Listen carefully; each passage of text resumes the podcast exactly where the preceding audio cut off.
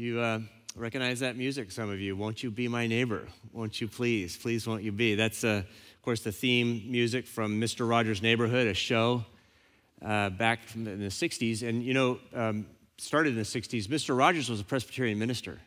Rather proud of that. Um, began in the 1960s, four months after the assassination of Dr. King in 1968. Uh, Mr. Rogers, who's white, uh, introduced his audience to a man named Francois Clemmons, who's black. Uh, Mr. Rogers asked Mr. Clemmons to play a police officer on the show. Clemmons resisted. His neighborhood growing up was Birmingham, Alabama. Uh, to him, police officers meant police dogs and fire hoses. It just didn't seem right. But Mr. Rogers prevailed, and uh, Mr. Clemmons agreed to be on the show. And here's a picture of them uh, sitting outside of the house in the neighborhood. And just a few months later, the two men would sit side by side with their bare feet in a plastic pool of water. At the time, neighborhood pools were flashpoints of racism. But here they were brown feet and white feet together in the same water. Why? Because of Jesus Christ. Jesus taught his followers to wash one another's feet, and here they were. You see, what made Mr. Rogers so special uh, wasn't just that he had a neighborhood, it was that he had a life that was shaped uh, by the gospel. Our theme this Lent is next door, joining Jesus in his mission to reconcile all people. Last week, I asked you to identify your primary neighborhood. When we say neighborhood, what we mean is people with a natural connection. And that connection might be location, like uh, part of Redmond, or it might be an association like your fraternity, or it might be a life stage like retirees, or uh, it might even be an interest like zombie fitness. You, uh, Jennifer, your primary neighborhood will probably be uh, the people where you live or study or work or play. Uh, or they'll be the people that you care most about outside of your family, or the people that you want to care for at this point in your life. Did you think about yours? I hope so. Okay, good. Uh, keep doing that. Uh, we're working on a way that we can share this with one another and encourage each other by the neighborhoods uh, in which we live. But uh, here's the question for today the question is what are we supposed to be doing in our neighborhoods? You know, we're there already, but what's God doing? Uh, what should we be doing if we want to join in the work of Jesus Christ? Well, the Apostle Paul's got an idea. You won't be surprised. So let's pull out our Bible and look at what he says in 2 Corinthians chapter 5, verses 17 through 21. If you're turning in the Pew Bible, you'll find that on page 940. And if you're able, let's stand together and read God's word aloud together as an act of worship. When we're done reading, I'll say, This is the word of the Lord, so that if you believe it, you can say, Thanks be to God. Listen carefully. You're reading his holy word. 2 Corinthians chapter 5, 17 through 21. So if anyone is in Christ, there is a new creation. Everything old has passed away. See, everything has become new. All this is from God, who reconciled us to himself through Christ and has given us the ministry of reconciliation. That is, in Christ, God was reconciling the world to himself, not counting their trespasses against them, and entrusting the message of reconciliation to us. So we are ambassadors for Christ. Since God is making his appeal through us, we entreat you, on behalf of Christ, be reconciled to God. For our sake, he made him who knew, who knew no sin, so that he in him we might become the righteousness of God. This is the word of the Lord. The grass withers and the flower falls, but the word of the Lord lasts forever. Please be seated. So here's Jesus again, the reconciler of it all. Again, a remarkable claim here in verse 21. Let me read it again. For our sake, he made him to be sin who knew no sin, so that in him we might become the righteousness of God. And this is another mind bender, isn't it? Let's just take a moment to take that in. For our sake, God made Jesus his son to be sin, who knew no sin. So that in Jesus, in Christ, we might become the righteousness of God. John tells us, John the apostle, last week we, we studied him, in Jesus, Son of God moved into our humanity. But now, St. Paul, another apostle, tells us that the Son of God moved into our fallen humanity, into sin. Why? What's he doing? Well, Paul tells us in verse 18, he's reconciling us to God. Remember, when we say reconcile, we mean overcome what disconnects us, which for Paul is sin. He calls it our trespasses in verse 19. We've uh, crossed a line, trespassed. But look what God has done. He has crossed the same line to pursue us. He became sin in pursuit. Now, let's be careful here. He's not saying that Jesus started sinning. No, never. Paul's clear. He knew no sin. What does he mean then? He means Jesus stood before God, his Father, in the place of a sinner. This is about status, not behavior. Are you following? Because uh, here's what really matters. If in verse 21 it's not about behavior for Jesus in the first half of the verse, then it's not about behavior for us in the second half of the verse. Did you get that? Paul is not saying this reconciliation happened because we started acting righteously. No, not at all. We didn't. We haven't. We can't. This is not about behavior, it's about status. This reconciliation happened because the Son of God has taken the status of a sinner so that before God, his Father, we can have the status of righteousness. It's a trade. He took our place so we can take his place. For our sake, he made him to be sin, who knew no sin, so that in him we might become the righteousness of God. This is a great exchange. Did you get that? If this doesn't sound wrong to you, you're not getting it. I mean, this is the ultimate admission scandal, right? You didn't get in on your own merits. You got in on his. He paid the fee. He passed the test. He built the transcript. He totally deserves to get in. But wait, he's going where you should be going. And he's taking you up to stand before God with his resume. That's Jesus. He's taking people in who have no right to be in. And you know what? When people understand that, it makes them really angry. Think of how angry those students are, the ones that got in. They're saying, Hey, I busted my tail to get into this place. You have no right. Or the ones that didn't get in. They're suing for $500 billion. They took my spot and I've done the work. You know who hated Jesus the most? Not the bad guys, the good guys. Right? The religious guys. Here you are hanging out with prostitutes, tax collectors, drunks, like they're in. and we're over here busting our tails. We're getting in this deal on our own. We've been working on our transcripts all of our lives. It sucks, but we are paying the price of admission. These sinners had better get with the program and get in line. That's what they said the scribes and the Pharisees. It's my loose translation. Look, you transgressed. Your sin has put you irretrievably across a line. But God became a fallen human to pursue you, to overcome what disconnects you. He's taken a hold of who you are and held on through the birth canal, through temptation and hunger, through vi- the violence and shame of life in a broken world, through the cross, abandonment, death, and through hell itself. All the way through. He held on to our sinful nature all the way up to the chest of the Father. And He holds on right now in a status of eternal righteousness. The moment you say yes to Him, you are in, my friend, forever. you are in.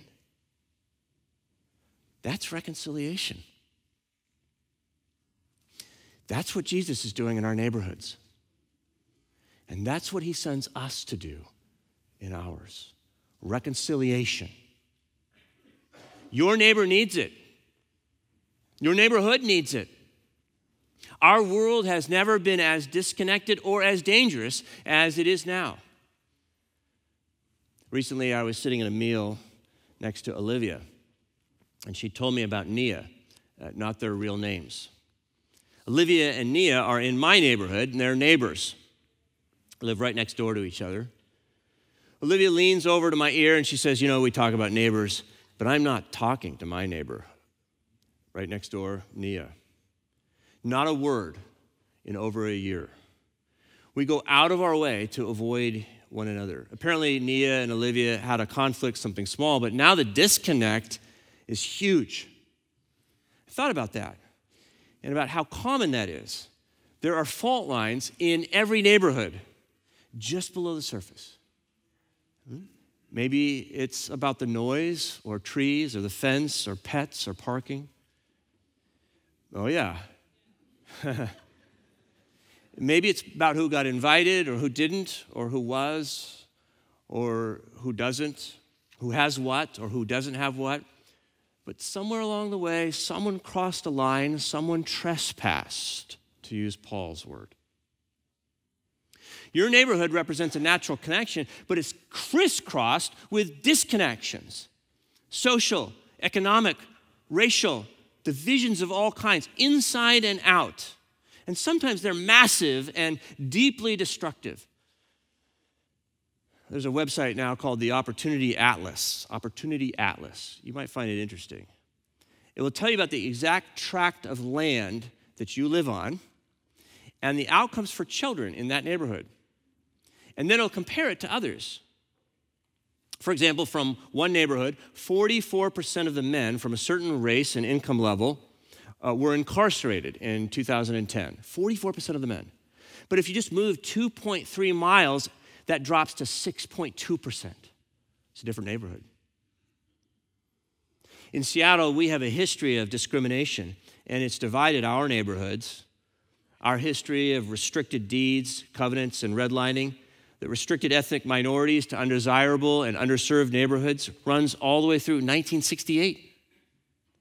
And it's baked into our property values and into our opportunities today rent, equity, schools, services, what's there, what's not, what works for some and not for others, neighborhood disconnections.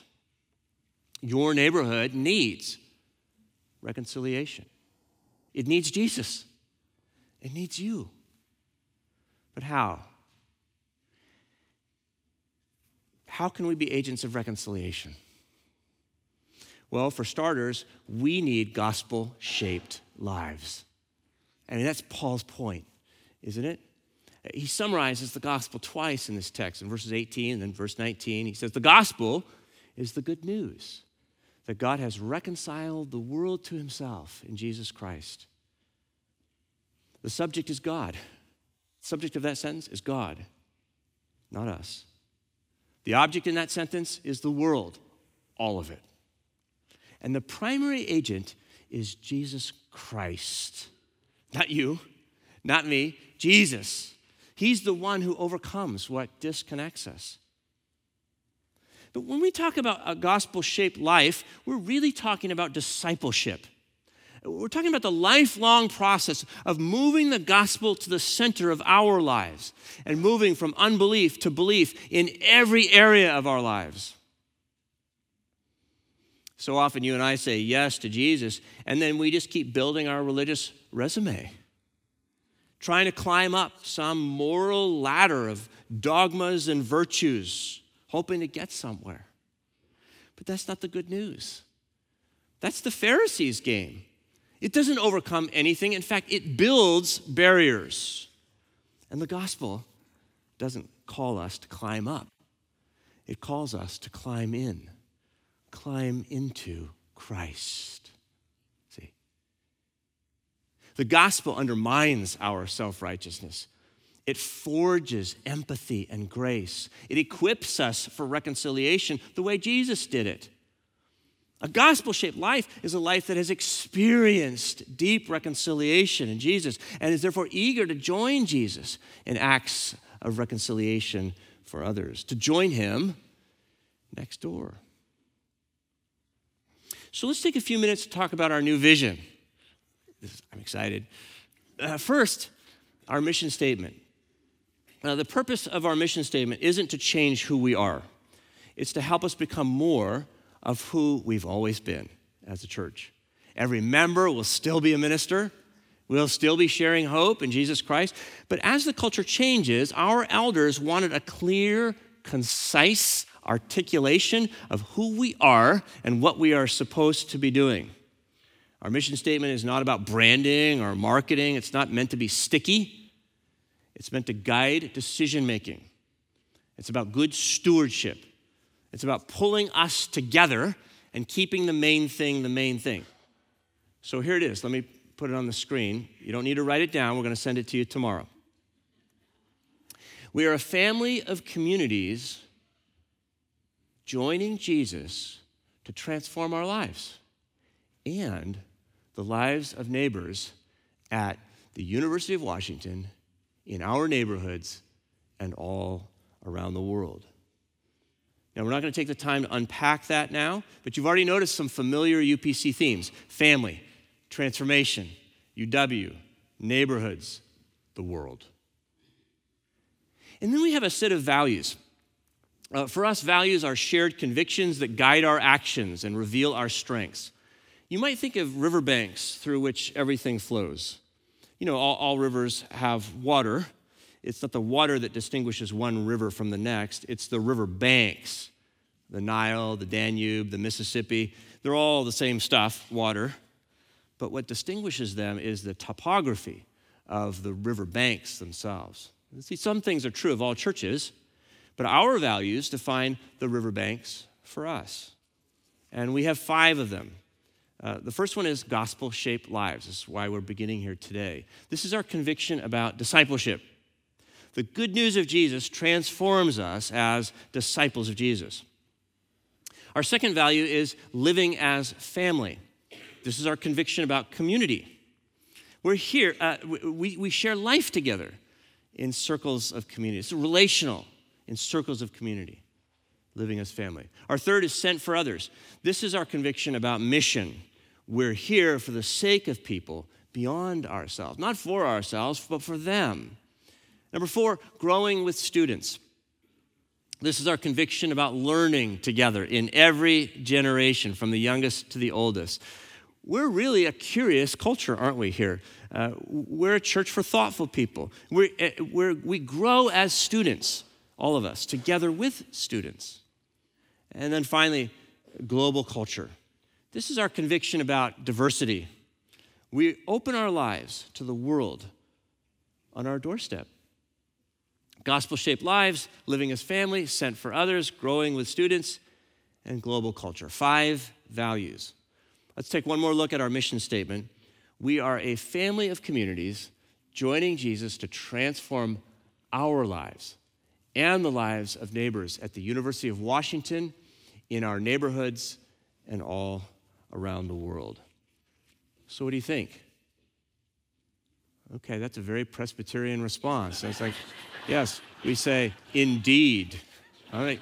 I love the dignity of that. Indeed. I, that's very dignified. Good, good. Amen. There it is. Can you see how Jesus has led us here? I told you this last week, but I love this. When Bob Munger came to be a pastor in 1962, he told us that our lives were a house with a sermon called My Heart, Christ's Home. It's just Jesus is knocking at the door of our lives. And then in 1980, Bruce Larson came and told us that we're this great family in that house, uh, cheering one another from the balcony. And then in 1991, Earl Palmer returned and taught us about the owner of the house and the warmth of his good news. He said, I know a house that takes me in to send me out. And now, the house is sending us out, sending us next door. Do you see it? The reconciler of it all has called us to join his mission of reconciliation. Because if you think of it, you've got an Olivia and a Nia in your neighborhood as well, don't you? And now you are God's appointed agent of reconciliation for them. Paul couldn't be clearer. It's there in verse 20. We are ambassadors for Christ. God is making his appeal through us. Italics mine. Through us. That's how he's making his appeal today, through you. Isn't that exciting? So, this week there are two parts to our homework uh, there's soul work and book work. Here's where you can write a little bit if you want. Here's your soul work, it's your homework. Uh, confess trespasses. Let's do that together. Confess trespasses. Just take some time this week at some point, maybe in your devotions, uh, and, and take a line from the Lord's Prayer and pray it for yourself and for your neighborhood. Forgive us our trespasses as we forgive those who trespass against us. Think as you do and, and pray about some of the things that disconnect your primary neighborhood. And then thank Jesus for his reconciliation and ask him what it might look like for you to become an agent of reconciliation in those places of disconnection. And then the book homework.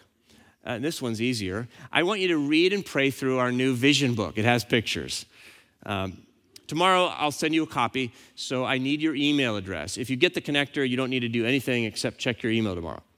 Uh, if you don't get it, or you'd like to update your email or make sure, um, I just I'd like you to go to our webpage, upc.org, scroll down to the bottom to the words UPCE News and put your email in the box there. We'll take care of the rest. If you don't use email, don't worry. We'll get a print version uh, to you next week. After his career on the show Mr. Rogers' Neighborhood, Francois Clemmons, the officer, moved to Vermont. And someone asked him, Why would a gay Grammy Award winning African American move to one of America's whitest states? You know what his answer was? It needs me the most. It needs me the most. I wonder where that came from. Mr. Clemmons had wandered away from the church of his childhood, but towards the end of his life, something was changing. He stopped singing opera and dedicated himself to singing spirituals. He was rec- reconnecting. And you know what the instigation was? You do. It was Fred Rogers. The two men didn't always agree, but they became like family. On the show, Fred used to say, I love you just the way you are. One day after the show, Francois asked, Fred, were you talking to me? Mr. Rogers said, Yes. I've been talking to you for years, and you finally heard me today gospel shaped lives. Let's pray.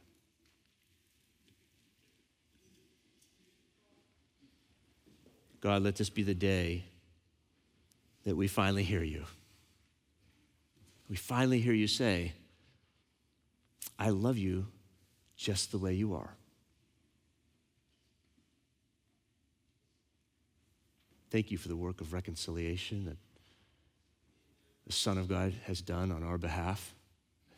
Thank you for the awesome privilege of being his agents of reconciliation in our neighborhoods. We do not know where this will lead us, but we know the one leading us, and we are so very grateful. Pour out your Holy Spirit on us, renew us, refresh us, and recommission us. We pray in Christ's name. Amen.